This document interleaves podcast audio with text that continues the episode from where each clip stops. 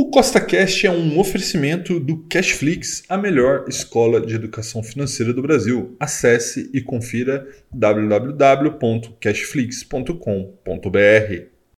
No podcast de hoje, vamos ter o episódio número 3 da série TPB, né? Tiro, Porrada e Bomba, uma carteira teórica com alto potencial de valorização e também de alto risco. Então, se você já gostou do tema desse podcast, segue o CostaCast aí na sua plataforma, pois temos novos episódios todas as semanas, sempre com o mesmo intuito, colocar mais dinheiro no seu bolso. Lembrando, nada do que eu falo aqui é uma recomendação, é apenas para te inspirar a investir melhor. Tá bom? Então vamos lá. Bom, pessoal, planilha na tela, né? Como vocês podem ver, o mercado se animou bastante né, com os últimos dados econômicos, os dados de inflação abaixo do esperado, PIB acima do esperado, né, e o mercado nesse momento aguarda a queda dos juros que deve vir muito, muito em breve. Né? Então veja que os ativos que a gente colocou na carteira, alguns estão indo muito bem, como por exemplo Trisul ali, Tris 3, já sobe quase 50%, o próprio HCTR, né, que é um patinho feio, 17%, B3, 14%, mas tem ativos ali caindo, por exemplo, quase 10%, que é o DeFi 11. Né? Então veja que é sempre importante você diversificar, tá? Ninguém sabe o dia de amanhã. A gente tem, a lógica, convicções, nós temos ali expectativas, mas é importante que você construa uma carteira, mesmo que seja uma carteira tiro, porrada e bomba, carteira diversificada, que é o que a gente vem fazendo aqui. Tá? Então veja que a gente só investiu nesse momento, até esse momento, né, mil reais teóricos nessa série e esse valor já seria dois mil trezentos reais e vinte centavos. Agora dá uma olhada neste gráfico que está na sua tela, que é o gráfico aí da rentabilidade desde que essa série começou. É, ele começou há dois meses, então CDI somente 1,95% e Bovespa disparou 9,46% e a nossa carteira dobrou, né? O Ibovespa chegou em 19,27%. E agora vamos para as nossas compras teóricas de hoje, né, com os mil reais que a gente vai investir. Então, o que, que a gente vai fazer? Nós vamos adicionar um novo ativo.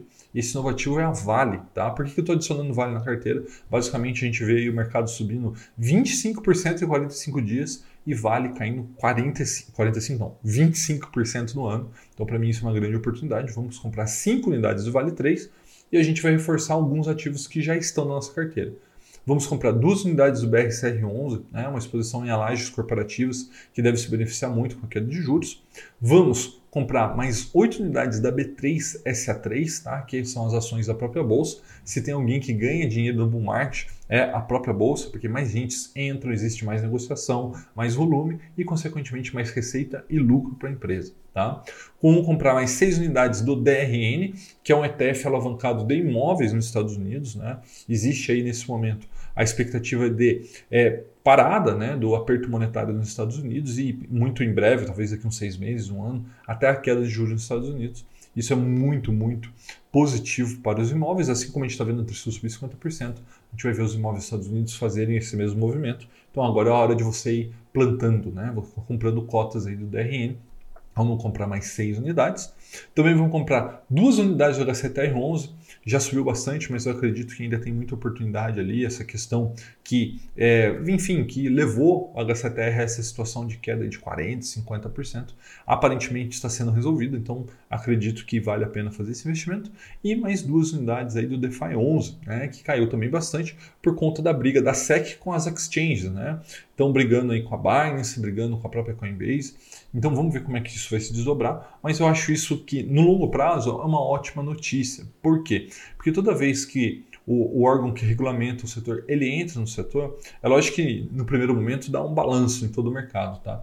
Mas no longo prazo traz muita confiança, né? E dinheiro é confiança. Então com isso entra muitos investidores institucionais, acaba profissionalizando o mercado e para isso é positivo para todo mundo, tá? Então acredito que essa briga da SEC com a Binance com a Coinbase não é negativa, pelo contrário, ela é positiva e vamos trazer um pouco mais de DeFi 11 para nossa carteira. Tá? Então, essas foram as compras, bastante compras, né? bem diversificado. Lembrando que eu falei agora há pouco, diversificação é importante. Um forte abraço e até a próxima.